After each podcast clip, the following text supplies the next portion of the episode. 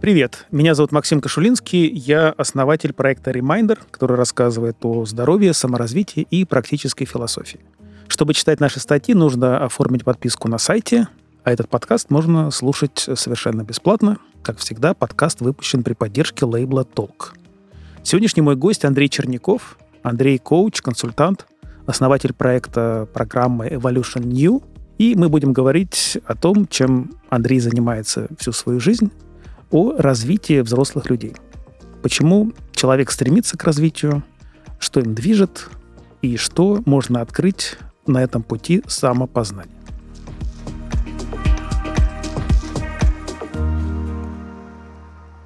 Привет, Андрей. Привет, Максим. Спасибо, что согласился поговорить. Да, спасибо, что позвал.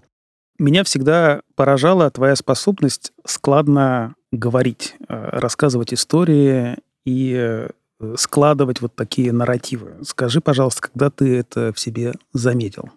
Ну, во-первых, спасибо. А во-вторых, мне кажется, это естественная какая-то штука. Вот у меня в семье есть легенда, мама страшно гордится, что я в четыре года начал читать толстые книжки, и, похоже, привычка думать большими длинными текстами как-то отражается на речи. Я тоже начал рано читать, но у меня не развилась способность выступать так, как у тебя. Про это, знаешь, все, что можно сказать, что у каждого из нас есть генетическая лотерея, есть культурная лотерея, воспитательная лотерея и все остальное. Поэтому хочется здесь сказать, я много над этим работал, так сказать, читал Цицерона, жевал камушки на берегу и выкрикивал проклятие богам, но нет. Просто как-то завелось. Да, отлично. Ты помнишь свое первое публичное выступление или какую-то вот такую большую группу, которую тебе пришлось вести? Помню, мне было пять. Следующую. Да. Так исторически получилось, что вот при всей нежности профессии, в которой я работаю, у меня как раз мама полковник спецназа, так получилось. И первый раз я, ну, не вел группу, но, по крайней мере, так сказать, нескольким сотням офицеров честно читал стихи, стоя в костюме зайчика на сцене офицерского клуба. Так и пошло, мне кажется. Травматичный опыт. Нет, кажется, было весело. А с группами, слушай, мы, когда я учился на втором курсе, надо сказать, это как раз сложно сочиненные времена, распада академии, распада там всего на свете. Мы организовали тренинговую кампанию, и в этот момент я уже что-то вел для людей. Ну, то есть это было вообще больше четверти века назад, в прошлом тысячелетии. Да, я тоже немножко эти времена помню, но вот я себе представляю, выходит студент к взрослым уже людям. Да, это было дико смешно. И чему-то учит. Чем ты брал? Я, ты знаешь, кажется, полным отсутствием страха. Ну, потому что это единственное, что могло вытащить, особенно в корпоративном поле, неважно, кстати, какого времени. Все время все новое, а по тем временам это было дико новое. Просто дико новое. Ну, в смысле, платить деньги кому-нибудь, кто придет и что-нибудь расскажет при бесплатной доступности всего образования, это, конечно, была абсолютно нестандартная мысль. То туда шли, конечно, самые, как сказать, склонные к современности люди, ну, в смысле, которые хотели как можно быстрее получить какой-нибудь что-нибудь интересный опыт, но в то же время они были страшно любопытными и, и по тем временам еще и довольно агрессивными. Ну, агрессивными не, не в физическом смысле, а, ну, в общем, это было странно. И туда, конечно, можно было бы ходить, только если либо ты очень хорошо что-нибудь знал, а я тогда не знал, либо если у тебя авантюрность в крови пузырилась. Вот, похоже, это был второй случай. Да, это мне напоминает историю одного моего знакомого, который в уже взрослом возрасте стал инвестиционным банкиром, а в молодости еще школьником. Когда появились первые курсы иврита, он пошел учить иврит. И после того, как прошел три урока, он открыл свои курсы, на которых другим людям за пять рублей в час рассказывал то, чему научился на первых трех уроках. Не знаю насчет филологии, но предпринимательство явно в крови у человека. Да-да-да. И, видимо, таким образом ты и пришел к консалтингу. Слушай, ну, во-первых, я много лет работал как тренер, много лет работал как консультант. Я был партнером английской компании, которая этим всем занималась. И в то же время я периодически выходил куда-то внутрь бизнеса какого-нибудь. Все это длилось лет двадцать, наверное. А потом с какого-то момента, знаешь, это как с образованием, условно говоря. Ты вроде пошел в институт рядом с домом, а он превратился в судьбу. Вот здесь такая же история. Куда ты внимание и время жизни инвестируешь, то тебя как бы и начинает определять. Ну и понятно, что с какого-то момента это становится прям и профессией, и деятельностью, и тем, как ты про себя думаешь. Как появилась эволюция? Ты знаешь, она появилась как шалость, ну, на мой вкус.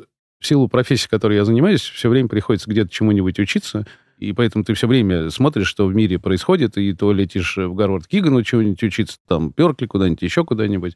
И в какой-то момент нам рассказали про такую американскую компанию странненьких, Meta Integral Academy, она, кажется, не существует уже, ну, или сильно трансформировалась с тех пор, как мы там были. И там, проходя программу, надо было придумать проект какой-нибудь, на котором, ну, собственно, можно экспериментировать. То есть помимо того, что ты учился чему-то на уроках, курсах, семинарах, да, ты вел какой-то проект. Да, тебе надо было, и надо сказать, у нас тоже такая форма есть, тебе надо к чему-нибудь прикладывать все, чему ты там учишься, иначе это остается дико абстрактным знанием, не очень работающим. И на тот момент времени мы подумали, что мы все время сталкиваемся с одной и той же историей, что какой силы там или мощи не проведи тренинг, коучинговую сессию, любое развивающее действие, люди еще там пару-тройку недель как-то пытаются что-нибудь сделать, еще там полгода комплекс оживления привить тебя демонстрирует. Но в общем и целом все возвращается на круги своя.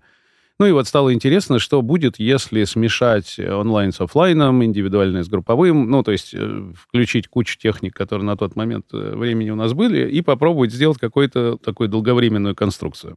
И мы сделали. Я помню, она что-то там несколько месяцев занимала. Как инвесторы все время любят рассказывать, да, что в стартапы всегда вкладывают стреф Friends, Family, Fools, ну, в смысле, друзья, семья и дураки. Вот мы, по большому счету, на эту штуку просто позвали друзей, и сказали, ребят, мы вот хотим попробовать. И все с большим энтузиазмом отозвались. Никто, конечно, не предполагал, что из этого случится какая-то большая штука. Мы скорее тестировали форматы, которые уместны в корпоративном поле. Ну и, надо сказать, до сих пор идут корпоративные эволюции, и действительно приходят большие компании, заказывают там всякие трансформационные какие-то истории для своего топ-менеджмента. Но базово это была вот такая смесь эксперимента, шалости и чего-нибудь, и поэтому оно очень легко шло. Ну, потому что, значит, ты когда абсолютно безответственно пытаешься что-нибудь сделать, причем всех предупредил, что, ребят, может получиться, может не получиться, это просто эксперимент. Но судя по эффекту, ну, о котором вот люди говорят э, спустя сколько там уже прошло, восемь лет, похоже, получилась какая-то живая штука. И вот оно, собственно, и пошло. И Meta Integral с тех пор уже нет. Там ребята, похоже, не справились со своей амбицией стать мировой сетью. Еще что-то такое. Но вот оно работает. А какого рода проект могут задумать участники эволюции? Или задумывали? Ты можешь привести пример? Так как к нам, к счастью, значительная часть людей приходит не потому, что они в диком кризисе, а потому что руководствуются, ну, некоторой формулой, да, про то, что я в целом живу хорошо, а хочу жить отлично. И, честно говоря, вот про это я не знаю, мне надо с этим поэкспериментировать. И часть людей приходит, ну, понятно, с каким-то интересом про то, что вот я в корпорации состоялся, а хочу в предпринимательство, например. Кстати, у нас была пара случаев, когда люди наоборот говорили, слушайте, как я устал работать под этим мостом, пойти бы в какую-нибудь крупную компанию, но я боюсь, я всю жизнь там был каким-нибудь там собственником чего-нибудь, а там меня все начнут мучить. Очень много людей приходит с разговором про то, а что вообще-то означает жить мою собственную жизнь. Я сегодня с утра думал перед встречей с тобой. Сейчас большой же есть разговор про longevity, да, про то, что надо жить вообще, что смерть – это болезнь, и что нам надо жить, ну вот минимум, как в Ветхом Завете написано, до ста двадцати, а лучше, конечно, вообще неисчислимое количество лет. И у меня все время есть вопрос, вот если посмотреть на свою собственную жизнь, не руководствуясь биологическим просто инстинктом выживания, при котором надо просто жить as much as possible, потому что, а как? Но если посмотреть на собственную жизнь, то, ну, в смысле, ты хочешь ее продлить в столетиях, вот такую, и в этот момент, на самом деле, кажется, вместо того, чтобы заниматься продлением жизни и вот этим всем долгожительством странным, кажется, имеет смысл обратить внимание на то, а как я ежедневную жизнь проживаю. Особенно, если бы у меня была ставка, красивая, мне кажется, из этого метафора могла бы случиться, что если бы у меня была ставка на то, что я в какой-то момент зафиксируюсь с точки зрения проживания ежедневной жизни. И вот в этот момент становится интересно. Ну, в смысле, я совсем согласен, мне все нравится, вот остановись мгновение, это прекрасно. Или вообще-то есть у меня немало вопросов к этому. И поэтому, ну, значительная часть людей, они, конечно, приходятся с вопросом про то, а как я могу быть более живым и более открытым, и в другом качестве отношений находиться, и на другую амбицию претендовать. Или наоборот, кстати, разрешить себе перестать уже претендовать на какую-то амбицию и начать исследование того, а что означает жить, если ты вдруг выжил. С этим таким, ну, каким-то сложным, полу-каким-то философским поиском к нам немало народу приходит. И проекты, соответственно, делают. Но что это за проекты? Какого рода? Я себе представляю архитектурный, да, какой-то курс, и в конце человек делает бумажный проект. А, нет, смотри, архитектурный курс – это, видимо, история, внутри которой ты вначале много-много учишься, а потом в финале делаешь такую результирующую работу. Здесь, я бы сказал, ровно обратная история. У тебя на самом деле результирующая работа уже есть. И это и есть твоя жизнь, и твоя деятельность, и твои, не знаю, отношения, и группа людей, с которыми ты жизнь проживаешь, и, в общем, вот это все.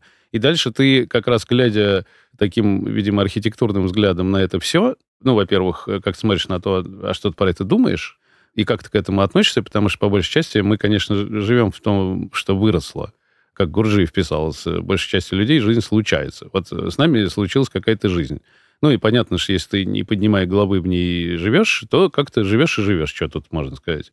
Но вот если у тебя оказывается возможность, а, надо сказать, такие программы типа наши, они, конечно, дают такую возможность как-то чуть-чуть со стороны посмотреть и как-то отнестись. В смысле, не обязательно критически, не то, что, так сказать, у тебя взгляд опытного ремонтника, и вот ты смотришь, там обои отклеились, потолок протекает. Нет, просто отнестись к тому, насколько я вообще с этим согласен. Я ли это, что я себе хочу.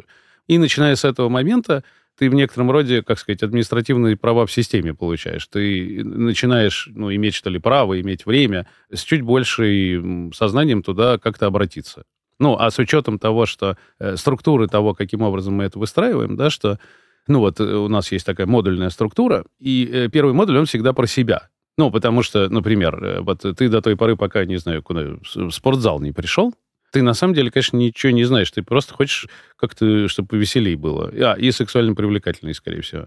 Дальше тебя нагружают протеиново-липоидным обменом, мышечной тканью, тренировками и всем остальным. Ты начинаешь про это, в общем, много знать. Как многие знания у тебя, конечно, умножают скорбь по поводу того, чем там, значит, надо заниматься. И в какой-то момент ты находишь точку баланса, внутри которой, ну, у тебя появляется инструмент, как ты можешь на это влиять. Или, кстати, ты говоришь, что-то, похоже, не могу на это влиять. Вот не выросло.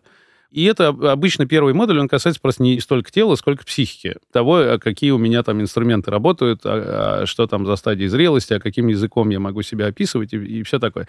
И, конечно, как любая территория, на которую ты обращаешь внимание, в этот момент у тебя случается мнение. В смысле, а насколько это точно соответствует той жизни, которой я живу, а что я с этим могу делать, а, значит, что-то.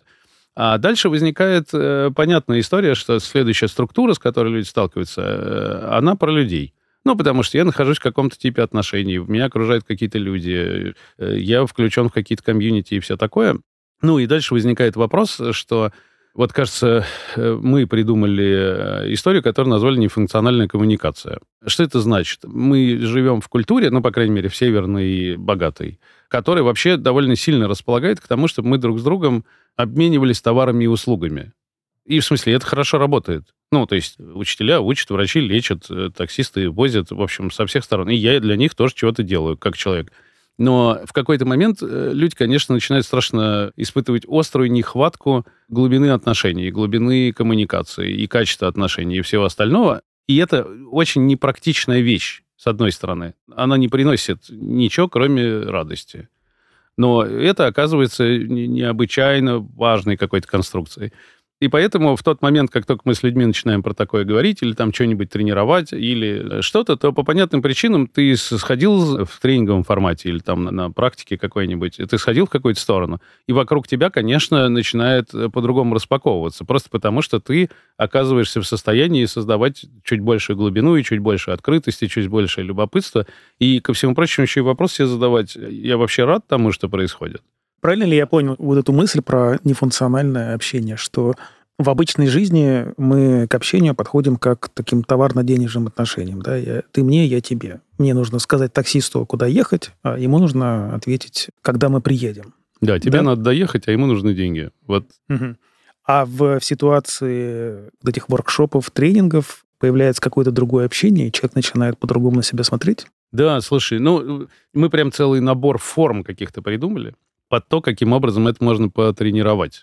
И, надо сказать, вот, знаешь, неожиданно выяснилось, это давно, кстати, уже пять или шесть лет назад мы там кучу экспериментов понаделали, вдруг выяснилось, что если вдруг к тебе кто-то начинает хорошо относиться, не потому что ты что-то сделал, и, кстати, не потому что у тебя ресурс есть или ты полезный, а просто кто-то к тебе начинает, ну, на тебя тратить внимание, время, разговор с тобой сложно идет, еще что-то такое. то, как это неудивительно, половина людей чувствует невероятное смущение. И в этот момент пытаются как бы восстановить баланс, сделав тоже что-нибудь в ответ хорошее. И на этом, кажется, построена половина вот этого всего нетворкинга, при котором какие-нибудь современные Алланы Пизы тебе все время рассказывают: приходи, там, крути, человек запугивается, по имени называй, улыбайся, и он вынужден будет тебе ответить дружелюбием. Но это чуть-чуть другая история. Интересно, что как только люди оказываются в ситуации, когда их увидели, ну, как людей, да, начали обращать на них внимание, включились в них и все остальное, я же говорю, половина людей, представляешь, начинают думать, чем за это надо отплатить. Что просто так не может прийти ко мне человек, увидеть меня, ну, либо он точно что-то хочет, секс хочет, не знаю, денег хочет, карьеры хочет, чего-то он хочет. А вот если не находит ответа, что просто если прийти к тебе и сказать: слушай, какой ты хороший, давай дружить, как в детстве. Для начала куча напряжения там. Но в тот момент, как только люди себе много чего такого разрешают, это, конечно, качество, ну, всего человеческого вокруг них меняет. И это оказывается важной штукой. То есть, вот, понимаешь, говоря про проект, много народу приходит с разговором про то, что я знаю, в чем мой проект. У меня там, не знаю, команда в бизнесе, у меня деятельность, у меня это, у меня то. И правда начинает работать со своими командами, и со своими бизнесами, и со своими топ-менеджерами, и со своими, не знаю, там, близкими, кто-то там бизнес открывает и все остальное. Вопрос основной, вот один из людей, у которых мы учились когда-то, вот Шармер такой, страшно модный нынче, он одну очень важную вещь сказал, что все твои результаты определены тем состоянием, из которого ты пытаешься их добиться. И по понятным причинам, если у тебя ты ног приволакиваешь, значит, глазом дергаешь, понимаешь, что жизнь борьба, и надо просто дожить до Нового года грядущего, и там уж остановиться и подумать. Ну, то, скорее всего, все, что ты производишь, оно несет отпечаток вот этого напряжения, этой страшной жизни и всего остального. И вот в тот момент, когда люди позволяют себе где-то подрасслабиться, где-то полюбопытничать, где-то вообще обрадоваться и попробовать что-нибудь сделать из точки силы, то в этот момент по-другому дела начинают идти. Ты наверняка знаешь, вот если ты, не знаю, в отпуск когда-нибудь ездил... Было дело, да. Я вспоминаю историю из книжки про Илона Маска, который два раза был в отпуске. Один раз его уволили, пока он был в отпуске, а второй раз он заразился какой-то тропической заразой и неделю лежал в реанимации. После этого он в отпуск не ездил. Да, честно сказать, читаешь жизнеописание Илона Маска, и не хочется ему завидовать, правда? Смотри, с отпуском там такая есть история, что понятно, что первые несколько дней все лежат лицом в песок, ну, просто выскочив из вот этого бесконечного колеса напряжения. Но дальше это очень часто бывает, что вот ты отоспался, там накупался, не знаю, массажист китайский тебя размяли, еще что-то с тобой хорошее попроисходило. И вдруг ты просыпаешься от жажды деятельности. У меня половина знакомых свои там стартапы какие-нибудь, или новые проекты, или новые бизнесы э, запустили не потому, что они много и упорно сидели в офисе, а потому что в какой-то момент, наоборот, э, дали себе возможность расслабиться. И что-то начали делать, потому что не потому что это нужно, а потому что вдруг хотелось сделать. Потому что ты просыпаешься от распирающей тебя наполненности силами, энергией, желаниями, значит, чем-то. И голова, кстати, проясняется в этот момент. И вдруг становится понятно, как что с чем сочетать. Вот по большому счету, понятно, что я сильно упрощаю, ну, все, про что мы там, не знаю, разговоры разговариваем, но вот каким образом себя в правильное состояние привести, качество окружения своего как-то приподнять. Причем, ну, не критическим взглядом, не то, что там соберитесь тряпки, вы, люди, вы могли бы быть лучше, сейчас я вам объясню, где. Ничего подобного. В этот момент ты чуть больше открываешься, у тебя чуть больше интереса ко всему, что вокруг происходит. Вопрос у тебя есть, что я с этими людьми жизнь проживаю, а не просто ими дырку на обоих закрываю. И в этот момент все начинает э, меняться. И в этот момент у кого-то случаются бизнесы, а у кого-то, кстати, это для нас тоже хороший разговор про проект, кто-то приходит и говорит: да упаси Господь. Хотел, вот как Илон Маск, один раз в жизни отдыхать, значит, и вдруг понял, что не хочу. Ну, исходя из моей картины мира, это прям хороший результат. Ты упомянул Шармера. Наверняка есть какие-то еще большие умы, в основном, наверное, из западной науки, которые осмыслили уже до вас вот эти стадии и способы развития взрослого человека и сделали какие-то концепции, которые вы у них взяли. Ты можешь их перечислить и немножко о них рассказать? Это может долго занять, потому что мы много чего... Более того, мы в некотором роде неостановимо все время чему-то где-то учимся. Вот и я, и наши консультанты, и все. У нас работа такая. Но какую-то опорную конструкцию Наверное, она устроена следующим образом. Смешно ты сейчас сказал. Я вспомнил, мы только что запустили поток в Дубае, и в конце первого модуля ко мне подошла девушка и говорит: слушайте, я вам так благодарна, что здесь нет никакой эзотерики, вот этого вот всего. И, честно говоря, мне это приятно было слышать, потому что я в этом смысле абсолютно по-фашистски все время отсекаю все, что не science-based. Ну, потому что, знаешь, мы в таком поле работаем, где слева от тебя, ну, в общем, разные люди ходят вокруг нас, и поэтому мне очень важно, чтобы все, что мы делаем, оно, в общем, как-то проходило фильтр рационального критического мышления, и вообще, что вот уважаемый человек писал, и вот здесь уважаемый человек писал, и все остальное. Ну, и, наверное, надо начать с Уилбера, как звездного и скандального американского философа, там и психолога, да, и основателя интегрального подхода. Почему он оказался для нас важен? Потому что со всей его интеграцией он нам дает один важный конструкт, что одностороннее размышление о человеке все время его перекашивает. И поэтому, когда, не знаю, последователи Уилбера написали целый набор книжек про то, вот он предлагает такую условную картографию, там всегда важно помнить, что она условная, про то, что вот интересно про человека думать на четырех территориях опыта такого, да, вот у него есть ум, и это страшно удобно, потому что мы растим ум, мы выгуливаем ум, нам платят за ум, мы, не знаю, там гордимся умом, и это очень признанная такая какая-то человеческая конструкция. У нас есть тело.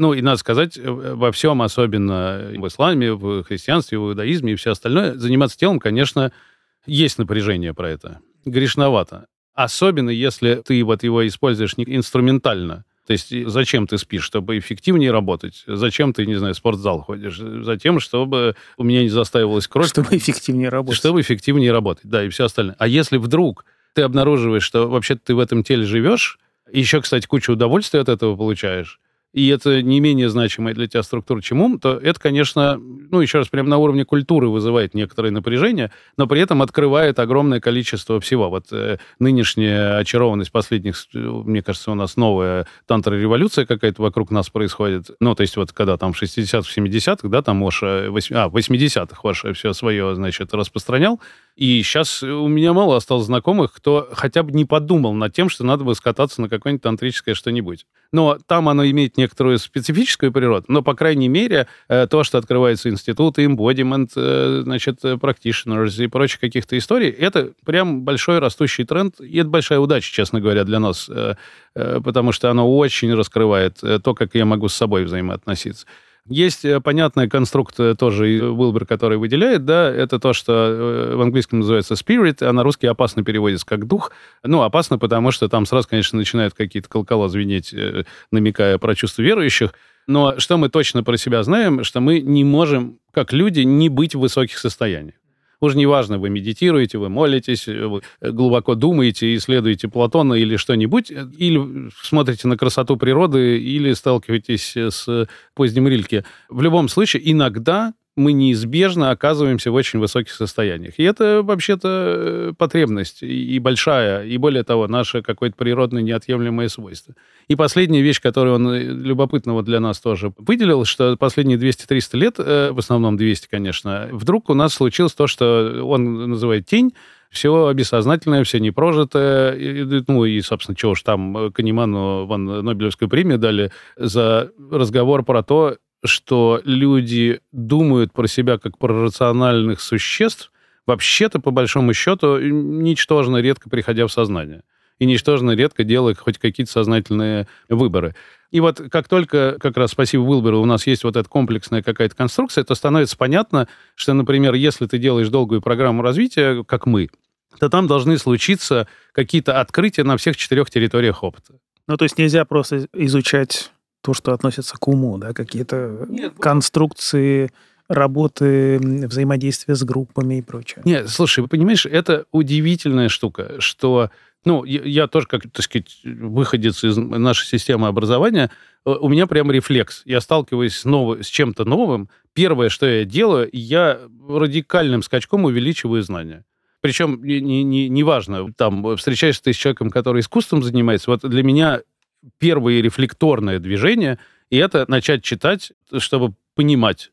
Но, кажется, это, как сказать, Экклезиаст в этом смысле, похоже, понимал, о чем говорит, про то, что многие знания умножают скорбь, во-первых. А во-вторых, как это ни странно, знания снижают э, контакт с предметом. То есть он превращается в некоторую абстракцию. То есть с сексом легко сравнить. Ты можешь про это очень много чего знать. Прям вообще, начиная от медицинского атласа, заканчивая сексуальными традициями разных народов. Но если ты в этом не участвуешь, то все это мертвое знание. Это пфф, ничто в некотором роде. И поэтому, как только мы отстраиваем ну, какой-то долгий процесс, то мы его, конечно, отстраиваем, учитывая вот эти все четыре территории опыта. И в этом плане как раз почему нам хорошо заходит интегральное, потому что оно дает хоть как-то... И, и это даже не комплексный взгляд на человека, но это, по крайней мере, расширяет вот эту территорию, иначе там остался один бы ум. Дальше есть вот эта конструкция, которая ну, запустила Люминджер, а потом продолжила там Сьюзен Кук-Гройтер, а потом ее коллега-товарищ и, кажется, последние годы не очень-то приятель Билл Торберт, с вертикальным развитием, со стадиями развития взрослых людей. И там тоже, что, честно говоря, приятно, есть благая весть, потому что, по крайней мере, когда я еще учился в институте, в общем, бытовало мнение, что мы, конечно, лет до двадцати пяти, ну, хорошо, до тридцати, если там как-то э, растем, потом выходим на плато, потом возраст дожития, и всем спасибо, массовка свободна. История последних, ну, там, по большому счету, тридцати лет, внутри которых мы точно знаем, что будь ты, в общем, кем угодно преклонных годов, процесс развития у тебя не остановим, и есть много чего, что ему способствует, и открытие нейропластичности тоже нам показывает, что, в общем, мы не находимся в замкнутых контурах, то вся эта история, она, во-первых, говорит нам о том, что неважно, какого ты возраста. Более того, если ты взрослый, ты развиваешься просто чуть-чуть по-другому, ну, в смысле, не так бурно и не так телесно, там, как, не знаю, там, дети и подростки, но вообще-то у тебя все время происходит какой-то эволюционный процесс твой персональный. Спасибо, вот, собственно, ребятам. У него есть некоторая заданность, у него есть некоторые предсказуемые стадии, через которые люди проходят. И это, вообще-то, неплохо, с одной стороны, знать, а с другой стороны, вот нынче модный тоже основатель АФСа, в некотором роде про это еще и э, можно думать как про, ну, если не про субличности, то про какие-то слои собственной психики. И э, по понятным причинам, если что-то из них работает неточно, или оно недостаточно интегрировано, или там, не знаю, где-то травмировано, где-то что-то такое, то вообще в этот момент можно это увидеть, как только ты рассуждаешь про вот эти стадии развития. Ну и где-то что-то чему-то поспособствовать. При том, что я все время говорю про то, что мы никого не учим и никого не лечим, ну, в смысле, мы не являемся ни терапией, там, психотерапией, не знаю, социальной какой-то терапией и все остальное. Мы так не можем думать про людей. Ну, в смысле, как людей, которых надо исправить. И никого не учим, при том, что мы оперируем большим количеством интеллектуального там каких-то конструктов. У нас нет точной задачи в том, чтобы человек вышел и сдал там экзамен по Уилберу или по вертикальному развитию или чему-нибудь еще. Обязательно надо сказать про Кигана. Тоже прекрасный абсолютно мужчина. Смешно, что он в группу заходит. Такое редко с профессурой гарвардской бывает. Он в группу заходит как рок-стар. В этот момент меня потряс, я помню, японский консультант какой-то, который на тележке привез двести книжек Кигана с требованием подписать его для своих каких-то коллег. Ну, и он, конечно, прям суперстар. И то, каким образом он развил, ну, собственно, идеи Маслоу и его immunity to change. Короче, он блестящий абсолютно ум, мы на него регулярно ссылаемся. А Торберта, которого я упоминал, он для нас важен не только потому, что вертикальное развитие, но и потому, что он написал прекрасную работу Action Inquiry, исследование действиями, ее перевели на русский. Ну, и, честно говоря, более качественные истории про то, как... я бы сказал, жить осознанной жизнью, причем написано европейским языком без использования поражения парамиты и прочих, так сказать, интересных терминов, это, наверное, одно из лучшего, чего вообще в этом поле есть. Шармер, Киган, Хогана мы используем. В общем, много чего. Я могу перечислять... Да, можно, чтобы не запутаться, чуть-чуть распутать все эти концепции, можно я попрошу тебя рассказать с точки зрения того же вертикального развития, которое подразумевает, что есть определенные стадии, которые человек... может проходить, да, то есть и не обязательно, но может. Может быть, ты расскажешь или покажешь на примерах, вот, допустим, пришел человек на такой стадии, отучился у вас, поработал с такими же, как он, и оказался на какой-то другой стадии, чтобы это можно было почувствовать. Не, прости, не могу взять на себя такую ответственность. Знаешь, как мне в свое время Сьюзен Кук-Гройтер хорошая вещь сказала. Она говорит, смотрите, мы знаем про стадии, мы знаем, что на них влияет. Ну, а влиять на них, понятно, как раз почти все, что ты перечислил. Это окружение, это сознательные какие-то действия, это знания, опыт и все остальное. Но почему люди переходят со стадии на стадию, мы не знаем.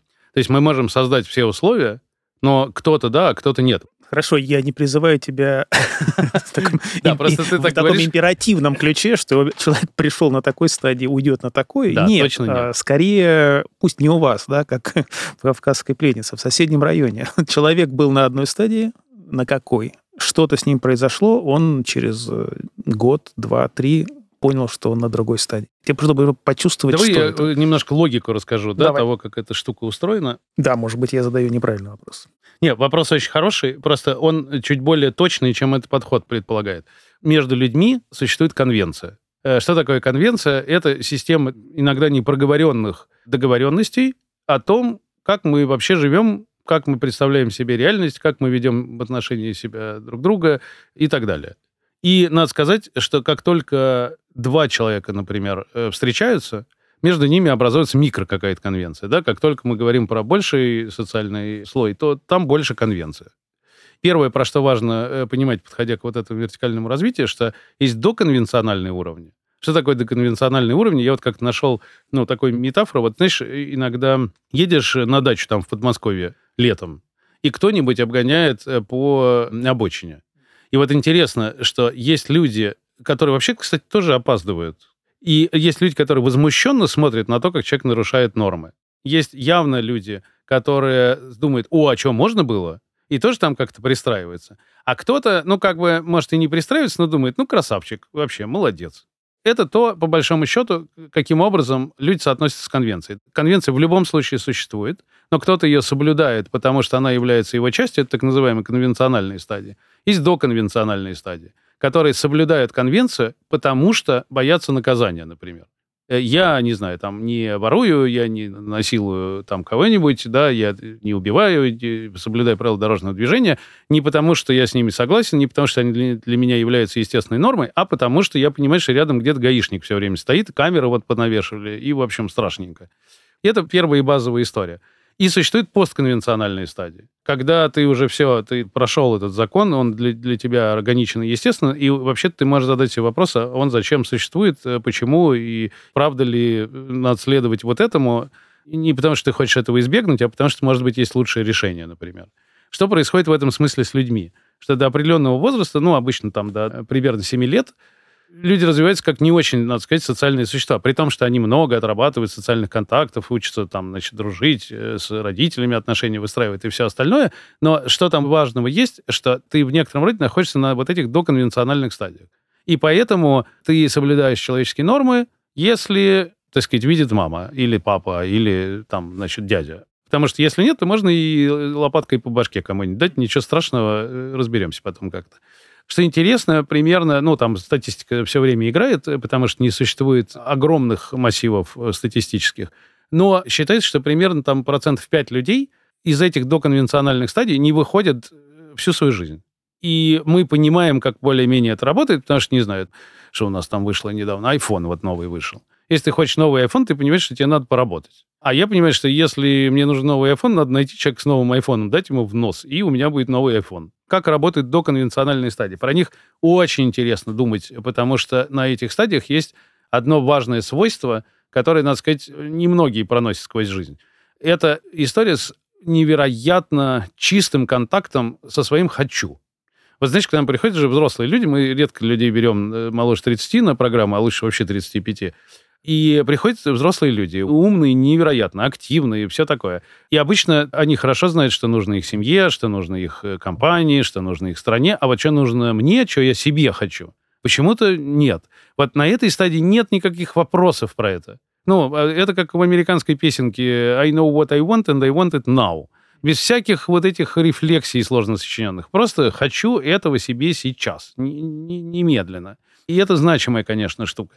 Что дальше происходит? Мы существа социальные, понятно, ну, смотрим Сапольский со всеми его интересными книгами.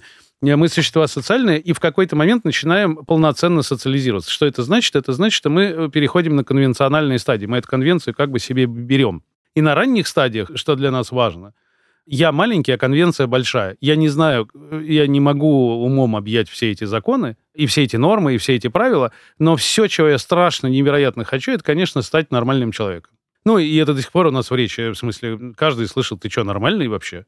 Потому что если вдруг нет, то вдруг на тебя конвенция не распространяется или еще что-нибудь такое.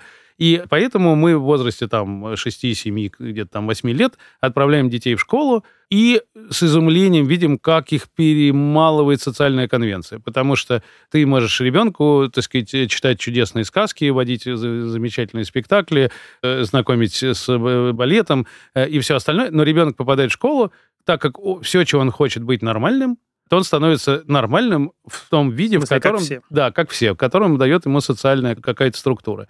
И надо сказать, что, э, похоже, судя по исследованиям, первая конвенциональная стадия, которая дипломатическая называется... Ну, почему дипломатическая? Потому что я всегда представитель наших. Я наши нормы несу собою. Что, кажется, ее было... Большая часть населения не переходила за эту стадию почти весь там девятнадцатый век, да и, в общем, начало двадцатого скорее, а потом вдруг начался бурный трансформационный какой-то процесс. Не так уж много людей на этой дипломатической стадии проживает всю свою жизнь. Но, что очень важно, эти стадии от нас никуда не деваются. Например, про спортзал говорили. Вот если ты разденешься догола, подойдешь к зеркалу... В спортзале. Не, не важно где. Вот. Ты имеешь в виду в публичном месте? Не-не-не, не обязательно, не обязательно. У себя дома спокойно, без актов эксгибиционизма. Короче, если ты разденешься и посмотришь в зеркало, скорее всего, ты как взрослый человек будешь недоволен тем, что ты увидишь. Потому что дальше нужно вписать, потому что что-нибудь должны быть там кубики, не знаю, другой процент жира, другая, в общем, форма тела, что-нибудь. И то, что ты это знаешь, и то, что ты испытываешь вот это недовольство. Причем ты можешь находиться на дико поздних стадиях развития. И это отголосок, конечно, вот этой дипломатической стадии, которая говорит, смотри, есть нормы.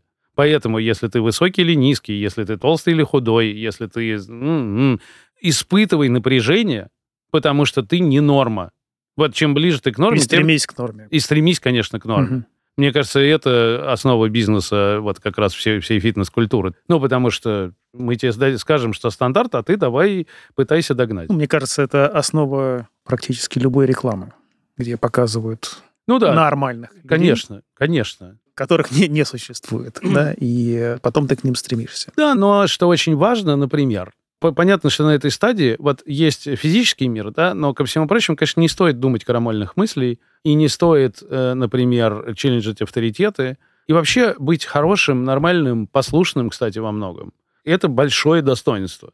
И надо сказать, что мы можем, ну, особенно в нашей реальности, немножко надменно думать про эту стадию, но вообще-то, вот вспомни, ты приезжаешь в европейскую страну, или, кстати, наоборот, куда-нибудь, в азиатскую страну, проходит очень немного времени, пару часов, как ты прям из воздуха собираешь себе картинку мира про то, что здесь нормально делать, как здесь нормально себя вести, можно ли орать на улицах, можно ли, не знаю, бросать бычок, значит. Ну, в целом это можно ощутить и без путешествий, то есть это можно ощутить, попадая в какую-то новую группу, да, или конечно. Даже перейдя сюда, в студию. Мы каким-то образом придумали, что мы должны разговаривать именно так, с такой громкостью, с такой скоростью и э, с таким темпераментом. Ты прав абсолютно. Если я вдруг закурлыкаю... Вот, о, нет, ничего страшного вроде не случилось, но странненько, правда? Подкаст не сломался. Подкаст не сломался. Что происходит дальше? Дальше происходит, и это мы видим по детям подросткового возраста, у всех происходит какая-то специализация. Кто-то начинает на гитаре уметь играть, кто-то в футбол играть, кто-то, так сказать, философию для себя осваивает, а кто-то отличает оттенки черного на головных уборах Джека Воробья. Но где-то допроходит специализация. Кто-то мангой начинает, ну, в общем, что-то. Что в этот момент с тобой происходит? Там, знаешь, есть очень дико любопытное правило. Каждая стадия знает про предыдущую и не знает про следующую. И вообще-то негативно относится к предыдущей. Отсюда рождается этот нонконформизм. Да, да, потому что для тебя это даунгрейд. И ты в какой-то момент выделяешься из массы и, гордо оглядываясь, понимаешь, что ты не в строю. То есть ты в целом нормальный, но ты другой. Ты доказал уже нормальность, и теперь имеешь право быть другим. И все, конечно, что ты боишься, что тебя затащат назад и заставят вот быть одинаковым, обычным, стандартным. Вот это все. Это так называемая экспертная стадия, потому что у тебя экспертиза появилась. Что здесь важно? Во-первых, на этой стадии, ну и, в общем, понятно, мы подростков там много видим, люди, вообще, во-первых, чувствуют собственное одиночество, Потому что и поговорить-то не с кем, откровенно говоря. Потому что ты, во-первых, во всех подозреваешь вот этих нормальных, которые тебя затащить к себе назад хотят. А во-вторых, ну, честно, вдруг тебя не признают за особенного. В этот момент дико важно. То есть начинаешь сомневаться в собственной конечно, экспертности. Конечно. Как только мы говорим, вот, например, что там было недавно модно, синдром самозванца. Это он. Понимаешь, причем так как это вообще-то очень распространенная стадия, в смысле у взрослых людей, то, то есть дальше там процесс не идет, то по понятным причинам я становлюсь отличным писателем, журналистом, врачом, все время подозревая, что, конечно, настоящие врачи или настоящие журналисты или там писатели, это, конечно, не я. Тут можно вспомнить пример Нила Геймана, замечательного писателя и детского, и взрослого, написавшего «Американских богов», который как раз признается, что он страдает синдромом или страдал синдромом самозванца, не знаю, можно ли от него полностью избавиться. И ему виделась все время такая картина, что в какой-то момент к нему в дверь, в его, наверное, достаточно большой дом, позвонит человек в одежде такого чиновника с документами и скажет, что, уважаемый господин Гейман, кажется, вам пора найти нормальную работу. То есть у него такой страх. Слушай, это страх, который сопровождает огромное количество людей в мире. Огромное количество. Почему? Потому что, ну, это же, значит, там на более глубинном уровне это все время связано еще с выживанием. Ну, базовыми нашими такими приматными э, какими-то конструктами. И по понятным причинам, вот мы говорим про дипломатическую стадию. Понятно, что если ты стал ненормальный и тебя изгнали, ты стал неудобный, ну, то ты там как-то плюс-минус обречен. Это смешно сейчас звучит в двадцать третьем году в перенаселенной планете, но не так давно было по-другому, ну, с биологической точки зрения. Такая же история происходит с вот этой экспертной стадией, что ты выделился. Более того, ты за то, что ты выделился, на самом деле получаешь огромное количество социальных преференций. Вот, знаешь, я такой еще пример приведу. Помнишь, в «Собачьем сердце» был профессор Преображенский, который из-за того, что он был блестящим специалистом и мог делать уникальные вещи, вообще-то имел право на собственное мнение, по-своему относиться там ко всему, что вокруг происходит, не разрешать себя уплотнять. Ну, то есть это дает тебе силу, мощу и много чего. Поэтому, конечно, это дико страшно потерять. Потому что если бы в этот момент, вот как в примере с Гейманом, к Преображенскому пришел бы кто-нибудь, значит, и сказал, а вы не настоящий врач, вот мы посовещались, то в этот момент все твои преференции рассыпаются, и ты живешь, что там, в коммуналке с Шариковыми, и не с кем поговорить. Поэтому главный экспертный страх – он, может быть, не очень артикулирован так, но, конечно, в том, что кто-то подвергнет тебя сомнениям. И поэтому что происходит? Вот на этой экспертной стадии люди, во-первых, вообще-то очень трудолюбивы. Это такая территория, я бы сказал, протестантской этики. Ты много работаешь, ты все время улучшаешься, ты бесконечно самосовершенствуешься, ты э, вообще-то все время держишься on the edge, как, так сказать, на переднем крае той науки, которой ты занят, или той деятельности. И постоянно ты улучшаешься, улучшаешься, улучшаешься, становишься более эффективным в своей деятельности. И вообще-то это довольно круто. По исследованию двадцатилетней давности, сейчас поменялось, два года назад там Торберт присылал, почти сорок процентов людей взрослых, ну, все время оставались на этой стадии. К ужасу всех, кто, конечно, хотел их затащить на командообразование какое-нибудь, потому что в этот момент сливаться с другими дико неприятно. У тебя есть ощущение, что тебя пытаются затащить вот туда на, на дипломатический уровень. Все это происходит вот как раз уже там после двадцати пяти тридцати. Дальше у некоторых людей случается стадия, которую никто не смог нормально перевести на русский язык. Achiever, да, потому что все время получается какой-то филологический уродец, типа достиженца, достигателя, дости... ну, в общем, да. Человек достигающий. Человек достигающий, да. Что там происходит важного? Во-первых, ты впервые, кстати говоря, в своей истории можешь сформулировать, а что ты называешь результатом. Потому что вот при всем том, что на экспертной стадии, вообще эта стадия очень рациональная, очень про развитие ума, про большое понимание, и про глубину, и про прочие какие-то штуки, ты в какой-то момент, конечно, в состоянии задать вопрос, а зачем все это вообще надо? Это что приносит как результат? Ну и есть классический вот этот разговор, конечно, очень американизированный, про то, что если ты такой умный, почему ты не богатый? Ну, то есть в деньгах измерить результат проще всего, но не факт, что конечно. Это правильно измерить. Конечно. Ну, а что важно, я очень умный, я очень экспертный, я лучше всех разбираюсь там в чем-то, а деньги почему-то, кстати, зарабатываю не я, и статус, кстати, высокий почему-то тоже не у меня. У меня статус высокий в сообществе таких же, как я. Классическая, кстати, экспертная территория – это, конечно, академия. Вот, ученые, м-м-м, да, денег немного, зато много академического авторитета, возможность жить интересной жизнью, ставить любопытные исследования, встречаться со студентами и все остальное, но мы понимаем, ограничения этого типа жизни. И чем прекрасная она вершина в некотором роде конвенционального человеческого, вот эта ачиверская стадия, да, чем она прекрасна? Тем, что ты в какой-то момент становишься со всеми согласен.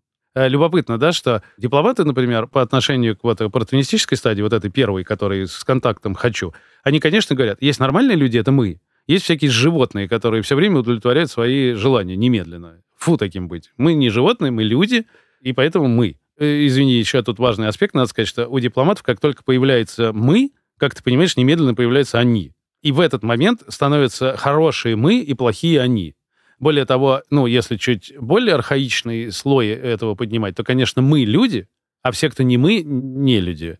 И поэтому, как только начинается, не знаю, там, конфликт какой-нибудь военный, первое, что делает пропагандистская машина, она рассказывает, почему мы люди, а те не люди. Те, неважно, там уж, значит, фашисты или там детей распинают, или еще... Ну, важно сообщить о том, что мы люди и остались людьми, и боремся, сами понимаете, с кем. Вот, это не люди. И поэтому к ним, как не к людям, не имеет отношения конвенциональные нормы, которые мы применяем сами к себе. Этих можно там и распинать, и убивать, и все что угодно делать, потому что они же не люди, чего ж тут переживать. Так вот, а дальше экспертная стадия знает что?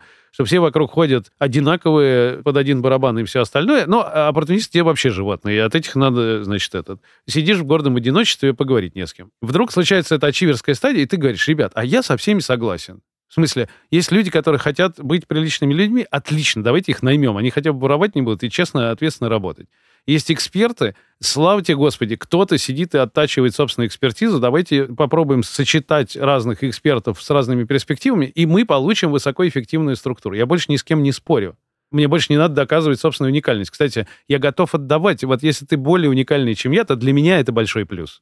Я не пытаюсь все время, э, там, не знаю, доминировать, быть лучше всех разбирающимся в вопросе и все остальное. Упаси Господь. Слава тебе, Господи, есть приличные люди, образованные люди, умные люди, такие люди, сякие люди. Моя в этом смысле задача — рассказать, а вообще-то какую задачу мы решаем, иметь возможность их собрать в какое-то непротиворечивое единство, сонаправить и привести к результату. Вот Хоган, про которого я вначале вспоминал, прекрасно, мне кажется, и дико утилитарно сформировал лидерство. Да? Это способность рассказать, что является результатом, и привести туда людей. Да, про это можно написать тысячи книг, которые уже написаны, но в общем и целом есть понятная история. Бывают ли ачиверы индивидуалисты? Это как? Художник, писатель, композитор. Или они остаются экспертами? Я так тебе отвечу. Скорее всего, да. Ну, в смысле, так как это стадия развития, то, скорее всего, да. Там важно смотреть вот на что. Что так как, еще раз, ачивер — это вершина человеческого, ну, конвенционального человеческого, да, потому что потом всякое редкоземельное идет, то вообще-то, во-первых, это стадия, которая страшно ориентирована на эффективность. Ну, в смысле, даже если это творческая самореализация, то у нее должна быть какая-то нормальная метрика и все остальное. Ну, и любопытно, кстати, что историки психологии говорят про то, что эта стадия, как стадия, появилась буквально триста лет назад. Ну, то есть, что, начиная с этого момента, случилось? Мы видим, отменили рабство, рабство неэффективно, половина населения сидела дома и не работала, ура, феминистки, так сказать, давайте, женщины будут не только отвечать за дом, но и работу работать. Все берем, все любые научные достижения немедленно применяем по отношению к деятельности, уж неважно, бухгалтерский учет, интернет, спутники, все, все в дом. Вот бесконечная, вот знаешь, как инвесторам на графике стартаперы рисуют вот эту кривую клюшкой, вперед и вверх, у нас всегда должно быть вперед и вверх. Что очень важно, никакого настоящего не существует. Настоящее – это заготовка для сияющего будущего. Поэтому, во-первых, мне все время не хватает времени, мне всегда не хватает времени. Я все время чем-то занят. Почему? Потому что если я сейчас упущу возможность, это сияющее будущее еще отодвинется на какое-то время. Чем я жертвую? По понятным причинам я жертвую отношениями, нет времени на всю эту глубину. Чем я жертвую? Я, конечно, жертвую собой, и своим отдыхом, и своим сном, и своим всем остальным, потому что вперед и только вперед. Лучше только впереди. И я вокруг себя, конечно, создаю вот эту целеположную конструкцию. Чуть-чуть отвечая на твой вопрос, что любопытно, ачиверы, так как это конвенциональная стадия, они достигают, то ачив, да, достигают того, что прописано в конвенции. То есть в этом смысле, если у нас в конвенции написано, что успешный человек, у него э, машины коллекционные, значит, я буду машины эффективно достигать. Если там написано, значит, яхты, золотые унитазы, там что-то, да. Если там написано, и это то, собственно, как американцы пытаются с этим оперировать, если там написано, что у меня, я в состоянии пять процентов оборота отдавать на благотворительность, тоже будет. Но я в этом смысле становлюсь дико эффективным человеком, вовлекающим других обычно людей в достижение результата, достигая конвенциональных целей. Ну, и в этот момент уже не важно, что напишет, то и напишет. Гарем напишет, хорош будет гарем. Понятный какой-то конструкт. Что происходит дальше, и это, в общем, как раз неплохо уже описано, что в какой-то момент у каких-то людей, потому что, еще раз, дальше начинается редкоземельное, начинается такая первая постконвенциональная стадия, ее красиво Сьюзен Кук-Гройтер называет self-questioning, самовопрошающий. Ее на русский еще переводят как индивидуалист. Что там происходит? Ты перестаешь в некотором роде доверять конвенции и начинаешь задавать неприятные вопросы. А я кто? А я куда иду? Вот интересно, кстати, что чиверские лидеры часто дают механистические метафоры в отношении своих организаций.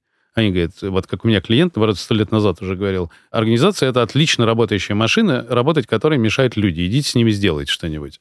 Вдруг в какой-то момент ты обнаруживаешь одну вещь, что вот, например, с людьми, с которыми я работаю, я провожу времени больше, чем с женой, с детьми, с родителями и самыми... И, может быть, это значит, что они самые главные люди в моей жизни. А если это так, я правда хочу с ними находиться в механическо-товарно-денежных отношениях. И, может быть, вот, кстати, я когда говорю про деньги, например, вот понятно, что деньги нужны, а их нужно сколько мне. А вот я говорю про результаты. А что для меня является результатом? Или, например, я даже в более глубокие слои иду, например, вот, не знаю, у меня есть дети. Кстати, конвенция прекрасно дает опору. У тебя нет вопроса, что такое быть хорошим отцом, что такое быть хорошим мужчиной, что такое... А вот если я задам себе этот вопрос, а я на самом деле как к детям отношусь? Я вообще хочу с ними видеться. Они у меня вызывают вот все, что мне нашептывает корпус литературы мировой. Или, может быть, я как-то по-другому про это думаю. А если по-другому, то и, а я могу от этого не скрывать сам от себя этого стыдом. А, например, разрешить себе быть таким отцом или такой матерью, которым я являюсь, а не который взял какую-то норму социальную. И происходит очень много переизобретения, переосмысления. Вот э, Торберт эту стадию редефайнер называет, переопределитель в некотором роде. Ты каждый раз, более того, это в какой-то момент становится невероятно увлекательной игрой, что ты каждый раз, сталкиваясь с каким-то феноменом или каким-то проявлением собственной жизни, ты успеваешь задать вопрос, а я вот как про это думаю. И в этот момент на этой стадии есть большая, ну, как сказать, вера, что ли, ощущение того, что вот где-то есть настоящий аутентичный я, прям настоящий, которого не обработали напильником социальных норм, конвенциональных каких-то принципов и всего остального. И моя в этом смысле самая сладкая, самая интересная задача — это, конечно, его от опилок очистить, распаковать и как-то посмотреть, это как быть собой. Как быть не социальным, что ли, собой. Ну, в смысле, постсоциальным видимо, собой. Видимо, это в некотором смысле иллюзия. Существование вот этого Слушай, необработанного я. Э, э, все зависит, как бы это сказать, от того, какой школе мысли ты принадлежишь. Но что важно, это действительно большое интересное исследование. Очень, кстати, ну, во многом пересекающееся с тем, зачем к нам, например, люди приходят, потому что там тоже, во-первых, довольно одиноко. Ну, потому что тебе никто, кроме тебя, ничего не расскажет. Очень часто в этот момент э, люди начинают там э, много чего исследовать, и там кто-то на терапию уходит, кто-то там на разные практики, потому что ты в некотором роде теперь имеешь достаточно мощи, чтобы пересобрать собственную жизнь, исходя из ощущения того, что мое, а что не мое. И любопытно, кстати, что с виду это может выглядеть как кризисная какая-то история, кризис середины жизни, ну, потому что такого почти не бывает раньше тридцати тридцати пяти, но от тебя никуда не деваются все предыдущие стадии. То есть это не значит, что ты в какой-то момент горит и все огнем, значит, плюешь на всех, уезжаешь в Гоа, растить огурец на огороде и жить на то, что ты плетешь финички из бисера, в свободное время медитируя. Ничего подобного. Большая часть этих людей, ну, в смысле доминирующая, да, нормально, остаются прекрасно социально встроенными, работу работают, бизнесы делают, там предприимчиво предпринимают. Но носят в себе вот эту мысль. Да, но это теперь становится исследованием. Угу. Потому что в некотором роде, вот знаешь, ты же когда оказываешься в ачиверской парадигме, то в некотором роде, ну, как бы кто заработал, тот и молодец. Недаром все масс-медиа бесконечно распространяют историю про то, там, что вот этот заработал, и вот этот заработал, а вот этот вообще пошел, и, и я и написал, и тоже заработал. И теперь за него вообще там, значит, Microsoft с Гуглом дерутся. Это все история, которая тебя нормирует, да, куда ты должен тратить свою жизнь. Но в какой-то момент у тебя оказывается достаточно capacity вообще-то задать вопрос, а, а, кстати, а сколько достаточно мне? Ну, вот со всеми моими детьми там и со всеми пирогами. Или, например, я тут посчитал, сколько мне достаточно. А почему я так считаю? Кстати, а, а, вот если бы у меня была возможность купить, не знаю, себе жизнь, я бы себе какую купил? Вот при Unlimited Budget. И так далее. То есть это дико интересное исследование. А почему? Потому что оно, с одной стороны, довольно сложное, потому что там, где раньше была твердая опора, в смысле конвенции, ты все время обнаруживаешь пустоту. Ты все время обнаруживаешь пустоту, причем в самых разных местах, начиная от того, там, не знаю, моногамен ты или полигамен, и заканчивая, не знаю, историей про то, а есть ли смысл какой-то, ну, такой глубинной э, твоей какой-то собственной жизни, а если вдруг нет, то что? И, ко всему прочему, случается еще одна важная особенность отрастающая, которая в английском звучит как perspective taking, да, ты в состоянии посмотреть на ситуацию глазами их участников. И поэтому немножко попадаешь в такую историю, про которую, помнишь, Гребенщиков пел «Я не могу принять сторону, я не знаю никого, кто не прав». Вот чем раньше стадия, тем больше, ну, однозначности, такой черно-белости она требует. Как только ты во всем этом сложном оказываешься, ты вообще-то в состоянии объяснить, почему эти, и почему те, и почему вот те. Но трудность в том, что ты отлично про всех понимаешь и хуже всех про себя. Ну хорошо, человек заглянул вот на эту стадию, побыл на ней, размышлял о себе. Видимо, он уже не может вернуться полностью назад, но при этом предыдущие стадии с ним остаются. Да, никуда не девается. Не попадает ли он в такую ловушку неопределенности и расшатанности? То есть вот как ему собраться-то потом после всего этого знания? Слушай, вход в редефайнерскую стадию... Это то, о котором мы сейчас говорим, да, которое вот после... Вот это индивидуалистическое, а- да. Ачиверское. Да. Давай какое-нибудь одно слово для нее найдем, чтобы не путать людей. Ну, давай, редефайнер будем ее называть. Знаешь, со стадийностью, я вот тоже как-то нашел, мне кажется, метафору, она не очень точная, но, но по крайней мере, ощущение дает, что вот, например, ты был маленький, и я был маленький. Вот мы когда-то освоили ползание. Прям отлично, кстати, ползали. Вообще целеустремленно достигая всего, чего нам надо, с дикой скоростью. Прекрасно прям ползали. И вдруг, несмотря на то, что мы отлично ползали, в какой-то момент вот этот эволюционный какой-то механизм заставил нас, хватаясь слабыми руками, значит, за детскую кроватку, почему-то стоять. Причем, кстати, неудобно все, падая, расшибая себе башкой что-нибудь там и все остальное. Почему-то мы начинаем ходить. Более того, еще и вся среда вокруг нас, ну, понятно, как раз конвенциональная, она все время как бы говорит, ой, пошел, ой, смотрите, он уже минуту простоял. И в какой-то момент мы осваиваем прямохождение. Значит ли это, что ты больше не можешь ползать? Нет, не значит. Но вот сейчас, спустя там десятки лет после того, как ты круто ползал, понятно, что у тебя это свойство заархивировано в некотором роде. То есть понятно, что вечером в пятницу или там, ну, не знаю, в общем, короче, в каких-то дик-специфических обстоятельствах ты можешь эту штуку разархивировать. Скорее всего, ты вряд ли, если ты не начнешь тренироваться, вряд ли ты будешь ползать с такой же легкостью и естественностью, как ты это когда-то делал. Но в общем и целом, если вдруг надо, то, конечно, распакуешь и поползешь. И точно так же, каким бы нежным, сложным, орга... сложно структурированным и организованным ты не был, конечно, если к нам сейчас, не знаю, в студию какой-нибудь дядька с топором зайдет, то все высокоученые разговоры мы бросим и будем жалко колотить его по башке микрофоном. Или там, не знаю, убежим куда-нибудь. Ну, в общем, что-то распакуется в нас. Вот здесь такая же история, что так же, как при переходе от ползания к прямохождению, конечно, как только у тебя распаковывается новая стадия, становится неловко. Прям неловко, потому что старое, ну, как бы уже, уже как бы, м- а-, а новое еще не укрепилось. И поэтому, э, скорее, это стадии переходов, вот внутри которых ты вдруг, ну, не можешь опираться на предыдущий опыт. Но реди- стадия вот этого самого редефайнера, она для тебя вдруг становится невероятно наполненной жизнью, причем твоей жизнью, не заимствованной, не выученной, не, не какой-то, а именно твоей жизнью, очень аутентичной. И есть ли там место для самокопания? Да полно.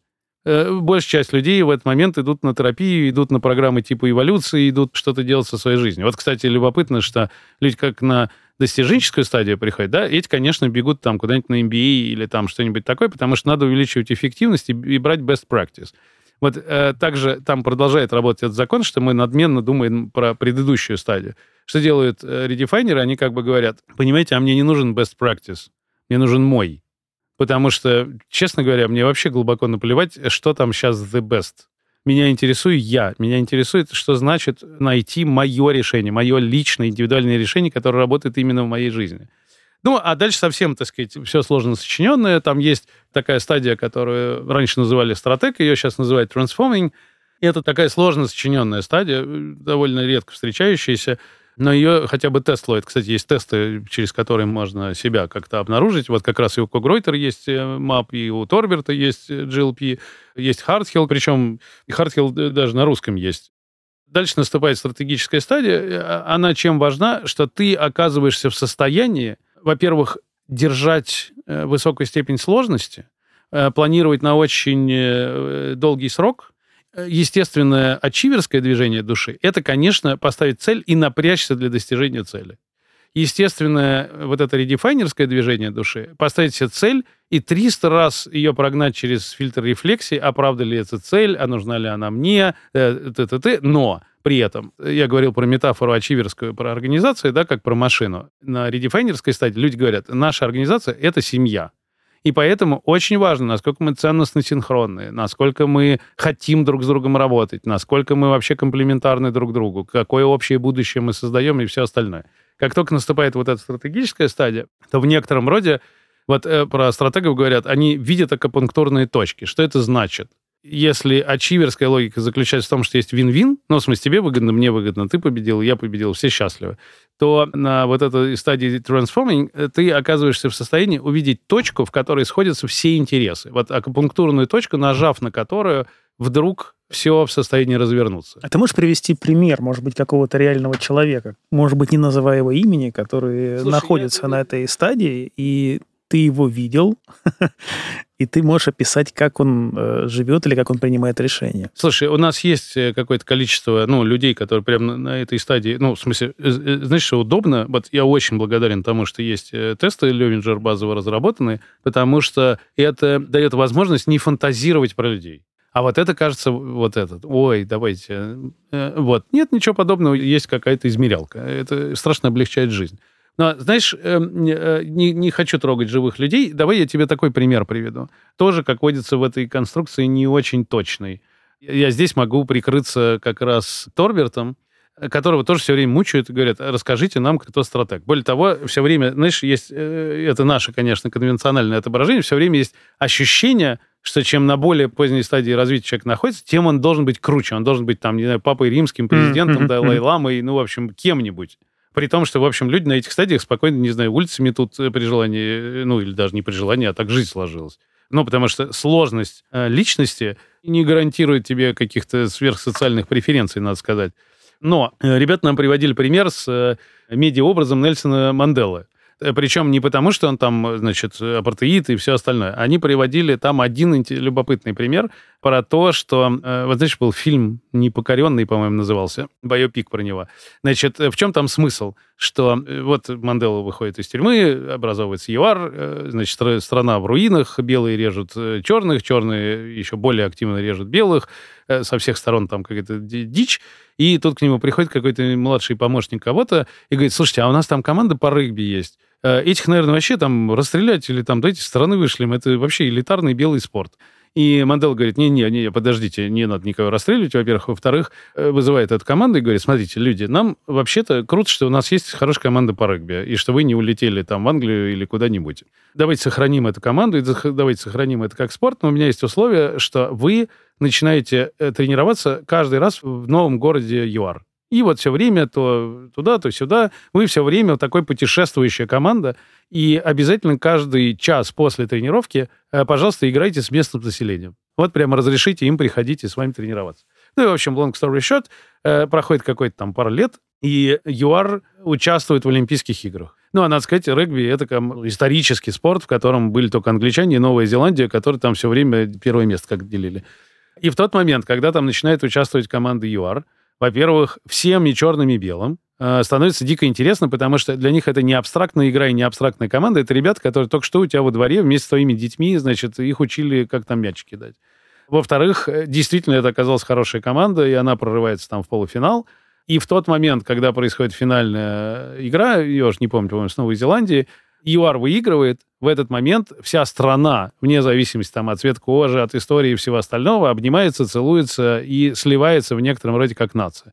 Понятно, что это дико романтический разговор из кино, но вот обнаружить такую неочевидную точку, но через которую можно развернуть всю систему в нужную сторону, в сторону того, чтобы там снижался уровень агрессии и увеличилось количество связанности. Это, конечно, вот такое естественное, что ли, свойство, которое отрастает на вот этой transforming стадии. Дальше там много чего еще наворотили. Дальше есть то, что романтически назвали алхимиками. Торберт недавно Элдера какого-то придумал, там айроники, значит, и прочие какие-то истории. Но, в общем, это уже настолько редкоземельно, что, в общем, нет смысла на это время сейчас тратить в разговоре. Но базовая история, конечно, заключается в том, что ты проживаешь эти стадии, а не каждый раз будет в тебе новую какую-то территорию, новую перспективу и большую широту где-то дает, а где-то больше уровень планирования, а где-то больше эффективность, а где-то больше что-то. Но, тем не менее, мы проживаем вот эти эволюционные стадии. И это, конечно, ну, невероятно интересная сама по себе конструкция, потому что из каких-нибудь чего там баек, там есть какие-нибудь там решетка Уилбера Компса, например, про это, про то, что у нас у всех есть доступ к состояниям всех стадий, но как мы их интерпретируем, зависит от той стадии, на которой мы находимся. Вот в качестве примера про мужчин, который пришел на, на Рождество, что ли, на, на, на Рождество, видимо, в церковь, и там был крестный ход. А мужчина, так сказать, на дипломатической стадии зрелости находится, правильный, хороший, пришел на Рождество в церковь. И надо сказать, что так хрустел снег под ногами, и таким басом пел батюшка, и так свечи на крестном ходу освещали лица детей, что мужчина прожил невероятную соединенность с самыми высокими состояниями. Но в силу того, что у него дипломатическая стадия, главное, что он вынес из, из этой стадии, что в православии сомневаться нельзя, что батюшка плохого не посоветует, и надо всю свою жизнь положить за свою христианскую общину. И, надо сказать, хороший вывод, ну, в общем-то. Но понятно, что определенные стадии. Вот в тот момент, как только ты начинаешь обнаруживать, где из меня, вот у нас прям выражение такое есть, что из меня сейчас говорит. Mm-hmm. И понятно, что иногда из тебя говорит оппортунистическая энергия ранних каких-то твоих стадий, а иногда тебя заносят в какие-то верхние выси. Короче, зная такое, жить точно веселее, интереснее, чем не зная такое про себя. Любопытно, что мы когда вводим эту тему, понятно, что чем более ранняя стадия, тем больше люди начинают переживать, сдали ли они экзамен по вертикалке, хороший они результат получат в тесте или что-нибудь такое. Вот, что само по себе диагностично и смешно. Я, наверное, спрошу в конце, что бы ты посоветовал э, почитать, чтобы лучше понимать теоретические основы твоей работы. Я не знаю, про что почитать, потому что, знаешь, все время у нас есть после каждого модуля какой-нибудь а-ля списки рекомендуемой литературы, но, честно говоря, никто не смотрит, читает ли это кто-нибудь. Ну, потому что проживание жизни точно приятнее, чем знание о ней. В этом плане, ну, слушай, понятно, большая часть текста все на русский переведено. И Уилбер переведен, начиная с краткой истории всего и заканчивая последними книжками. И Киган на русский язык переведен, и Шармер на русский язык переведен. Да и все на русский язык, честно говоря, переведены, но за исключением совсем уж экзотики какой-нибудь. Дальше возникает вопрос же не в том, как радикально количество знаний увеличить, а в том, я вообще-то что себе и как хочу. Ну, и в этом смысле мне очень нравится, что последние, ну, в общем, минимум десяток лет некоторая склонность к тому, чтобы не знать, а пробовать, практиковать, исследовать, включать в собственную жизнь, вообще-то растет. И это, конечно, очень любопытно. Давай тогда я по-другому вопрос задам. Что ты посоветовал бы человеку, который дослушал до этого момента подкаст и понял, что он оставил позади или смотрит сверху на ачиверскую стадию, что бы ты посоветовал ему сделать? Ну, помимо понятного совета записаться к вам на программу, что еще можно сделать? Я бы советовал очень много всего попробовать. Попробовать помедитировать, и попробовать сходить на психотерапию, и попробовать групповые какие-нибудь формы взаимодействия, и попробовать посмотреть не что меня делает здоровее или сильнее, от чего, например, я получаю удовольствие. От танцев ли, или от боевого карате, или, значит, от капоэйры какой. Мы вначале говорили про четыре территории опыта. Во всем, что касается телесного, интересно сделать исследование, сфокусированное на том, что мое. Еще раз, не, не что полезно и не что нужно, а что мое. Что отзывается во мне радостью, что распаковывается во мне, когда... Почему меня, как к сериалам, мне не надо для этого время планировать. Я хочу туда попасть, оно само происходит. В том, что касается теневого, понятно, ничего лучше терапии не придумали, но там другой вопрос в том, что там тоже надо сделать исследование про то, а что мое.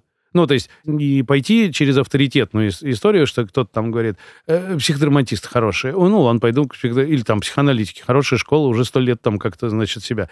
Нет, надо найти то, что отзывается мое.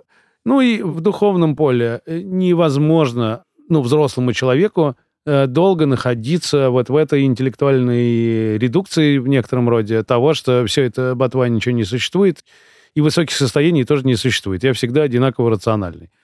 Попробовать, поисследовать, сходить и все остальное интересно. Ну, а если уж точно человек до этого момента дослушал, то про ум ему бессмысленно разговаривать. Он и так, видишь, себя накачивает. Ну что ж, дорогие друзья, берите свой ум в руки и идите, пробуйте что-то новое. И не забывайте подписываться на Reminder. Андрей, спасибо тебе большое. Да, спасибо, Максим. Хорошего дня.